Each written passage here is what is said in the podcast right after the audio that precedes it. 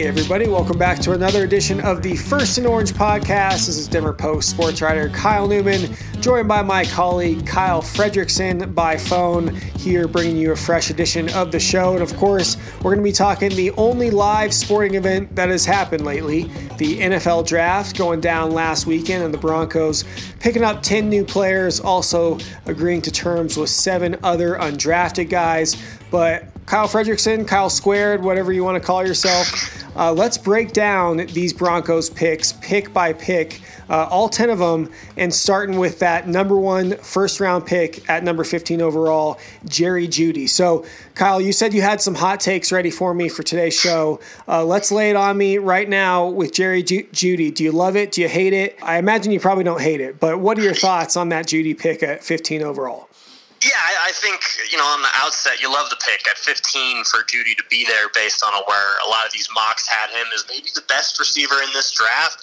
Um, you know, he gets a teammate picked ahead of him, uh, you know, to, to kind of get that billing taken away from him. But the Broncos to get Jerry Jeudy at 15 uh, is a huge get. Just the fact that you can pair him with Courtland Sutton, uh, a guy like Jeudy who's so versatile, can play the slot, uh, a downfield burner, really complements Sutton well, uh, just with both of their frames. You love that pick. Now, as we go on, my, my hot takes, they'll, they'll start to come, and they'll be, uh, you know, regarding this position.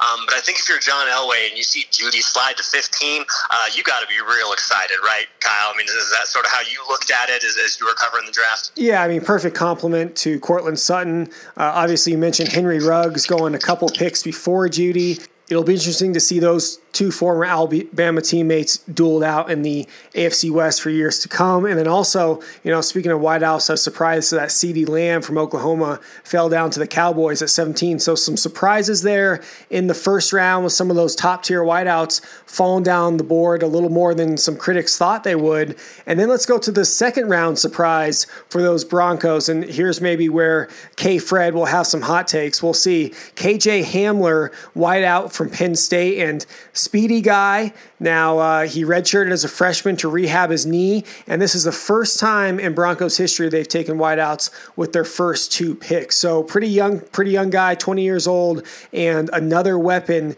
to add to Drew Lock's offense. What do you think about that pick as opposed to you know shoring up offensive tackle, which they they did not address in the draft, or or going on defense for that pick? Yeah, it, it's a fascinating look, I think, just into this draft strategy and, and, what's been written since the draft by several people, including on our staff a clear sign that the Broncos are trying to join this arms race of, of getting guys with speed who can stretch the field at several positions uh, and give Drew Lock kind of endless weapons and, and really utilize all of his strengths. And that's great if you think that KJ Hamler is a guy who's going to start week one and, and can also play the slot and, and like I said, take, really take the top off of the defense. But you look at the Broncos roster as it's constructed, you look at what they've done recently in the draft. I'm confused why maybe Tim Patrick isn't considered a legit number three wide receiver in this league. Granted, I didn't cover the second half of this last season, and, and I wasn't maybe as tuned in as you are, Newman. I'd be curious to see what you think about that. But you got other needs on this roster, and you keep drafting receivers, you know, one, two, and then we'll get to the, the seventh round receiver as well. It just seems like you're really prioritizing a position where, you know, in my mind, Tim Patrick is that perfect number three receiver, the big body, possession guy. He's great on special teams. Um, he's been injured at times quarterback play suffering on this team, I think, has hampered a lot of these receivers' progressions and a lot of their stats. Um, but in my mind, you know, you, you dropped the, the hint earlier, but, you know, you use this second round pick on an offensive tackle instead of a receiver, all of a sudden it goes from a B draft to an A draft. In terms of, you know, what we know as the media and everything like that, just because you're giving yourself more options to tackle, because if you really believe that Garrett Bolles is your guy, that's fine, but you know, don't be surprised when the boos, you know, even rain down harder when it's uh, you know number seventy two holding uh, at mile high. Uh, a common refrain that uh, a lot of people around here are, are pretty sick of hearing, uh, and the fact that the Broncos didn't address it, especially with that second round pick in a, in a very offensive tackle heavy draft, uh, is the biggest head shaker for me. And and, and granted, I know I'm, I'm not alone in that opinion. You know, Newman reading a lot of your stuff, and Ryan O'Halloran as well. It seems like I'm not the only one who thinks that way. Yeah, and Garrett Bolles definitely a big winner from this draft, uh, coming away with that, and and obviously there's going to be a competition at left tackle, as John Elway has said, but Garrett Bolles obviously with another chance here to prove himself in year four after three consist- inconsistent seasons before, although he did play all 16 games in all three of those seasons. Uh, one point to your wideout point, and then we'll move on to the third round picks, Kyle.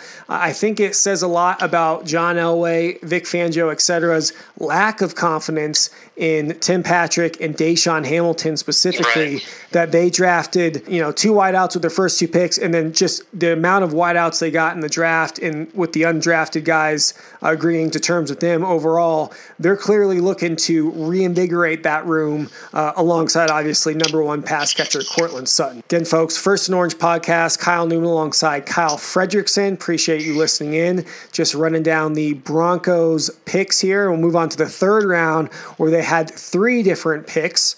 So starting off with the number 77 pick, somewhat of a surprise, Michael Ojemudia, uh, cornerback from Iowa. And obviously the Broncos needed a cornerback after losing Chris Harris. And um, even though they got AJ Bouye via trade, Bryce Callahan hopefully coming back to play in the slot, they need another outside guy. Ojemudia figures to immediately go into that mix out there alongside Davontae Harris and others. And then with their 83rd overall pick, second pick in the third round, Lloyd Cushenberry, center for the national champion LSU Tigers. And to round out the third round at number 95 overall, McTelvin Defensive tackle from Arkansas. So uh, three picks there, and Broncos done a lot of damage in the second and third rounds in the past couple drafts. How do you rank those three picks in particular, okay, Fred? Yeah, you know, in my mind, the Cushenberry pick might be the most impressive of any of the Broncos picks this year. You know, I, I definitely talked very highly of the Jeudy pick, and I think him sliding to 15 um, was a surprise probably to a lot of the Broncos scouting department. But getting Cushenberry in the third round, you know, the, the MVP, team MVP of an LSU squad that won the national championship, a couple years starter, uh, a guy who's really just been lauded for his smarts and his quick first step.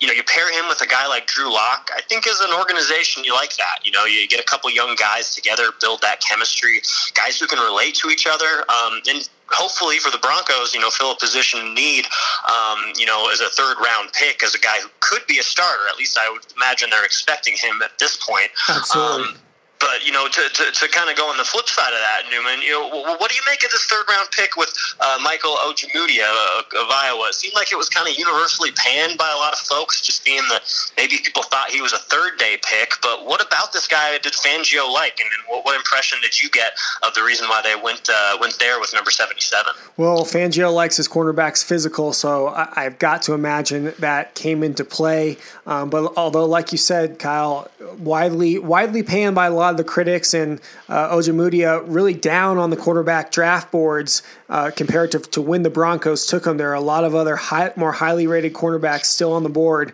But hey, John Elway likes what he likes, so it'll be interesting to see if Michael can immediately plug and play outside on that number two outside cornerback spot. Uh, I do agree with you, Cushenberry. I think maybe the steal of the entire Broncos draft, especially getting him at number 83 overall. A lot of Broncos pundits were thinking at number 77 he was going to go, but uh, Elway being patient, getting the cornerback he wanted. We'll see if that plays out, and then waiting to get Cushenberry, uh, and then McTelvin, uh, defensive tackle from Arkansas. He had a team best 8.5 tackles for loss in 2019, so he'll be uh, some some more depth on the back end of the Denver defensive line there uh, at round th- three, number 95 overall. So I think you know overall in the third round.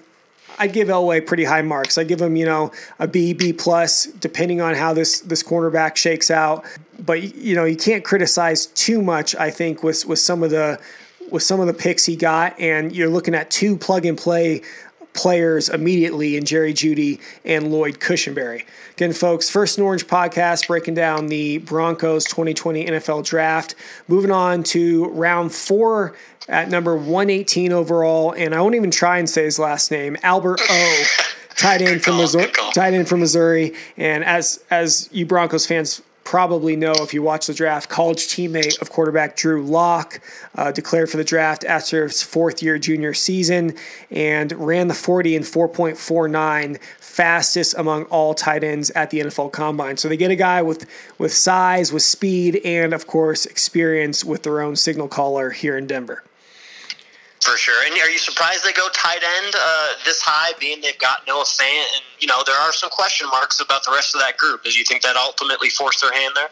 Absolutely. I mean, I, I think they wanted that complement to Noah Fant. Obviously, they signed Nick Vannett to a free agent contract in the offseason too, but you're going to see a lot of shakeup in that tight end room. I think you already saw some with Bug Howard getting waived earlier this week, but you know Jeff Heuerman is is definitely on notice. I think with the Broncos with this selection here in the fourth round. Uh, moving on to number five, number one seventy eight, and that is Justin Strnad, linebacker from Wake Forest, uh, redshirt senior, 6'3", 238, adding more depth there at linebacker. Um, I think pretty good pick there, especially considering in the fifth round that they got him. He had uh, 69 tackles, five pass breakups in seven games before his season was limited due to a biceps injury, and that'll be bring me to the. Uh, to the next pick, Muti, the, the Fresno State guard in, in round six. Two guys who have injury histories, and Muti He's only played five games in the last three years for Fresno State due to injuries. So a roll the dice, but Muti thinks he's the steal of the draft, at least in terms of guards, in, in round six. What do you think, Kyle? Yeah, it's curious. You know, you're balancing a lot of risk and reward with these picks, and when you get into the later rounds, I suppose that when you're a GM, you feel a lot more comfortable um, with taking some of those chances. But for me, it's curious because you know I look at back at these last couple Broncos draft classes. Um, a big hallmark of them, them has been guys who are team captains, guys who played several years, guys who have a lot of snaps. You know, even like Royce Freeman. You know, a big concern about him coming out of Oregon. Said maybe he had too many snaps. Um, right. Look at the back half of this draft, you know, Justin Strnad and, and, and Muti, you know, these are guys who have all the tools uh, and, and kind of the physical attributes of, of guys who maybe should have been picked higher, but clearly it was injuries that knocked them down the board. So, you know, for ter- in terms of position of need, you know, you look at linebacker and guard, and, and the Broncos aren't necessarily desperate for help at those slots. Um, uh, you know, uh, with injuries and, and, other things that happen, you never quite know, so you got to load up when you can. Um, but I think, you know, on paper right now, these seem to be good, uh, good gets for the Broncos. Um, just so long as you know they're confident that these guys are, are going to rebound, because um, you know you don't feel as bad if you're in round five or six. Uh, you draft some guy who never plays because of injuries, um, but it certainly doesn't help in, in building teams for, for long term success. And moving on here to the final two picks of the Broncos draft in round seven at number 252 overall. Again, going to the wideout pool and adding depth there. Tyrie Cleveland out of Florida. Played four years for the Gators, 79 catches for over 1,200 yards and eight touchdowns in 46 games and 26 starts. It'll be interesting to see if he can make some noise on that wideout depth chart come camp, whenever that is. And then with the almost Mr. Irrelevant pick, the penultimate pick in the 2020 draft, Derek Tuszka defensive end out of North Dakota State, a three year starter there, and he capped his career by being named first team All American and the Missouri Valley Football Conference Defensive Player of the Year. I think, honestly, this guy, and Elway said, is going to probably be an edge rusher, outside linebacker type guy in the Broncos system. He could be one of the steals of the draft. You know, obviously not playing major Division One football, flew under the radar of a lot of scouts, and who knows, at number 254 overall, Broncos might have a future playmaker there, Kyle.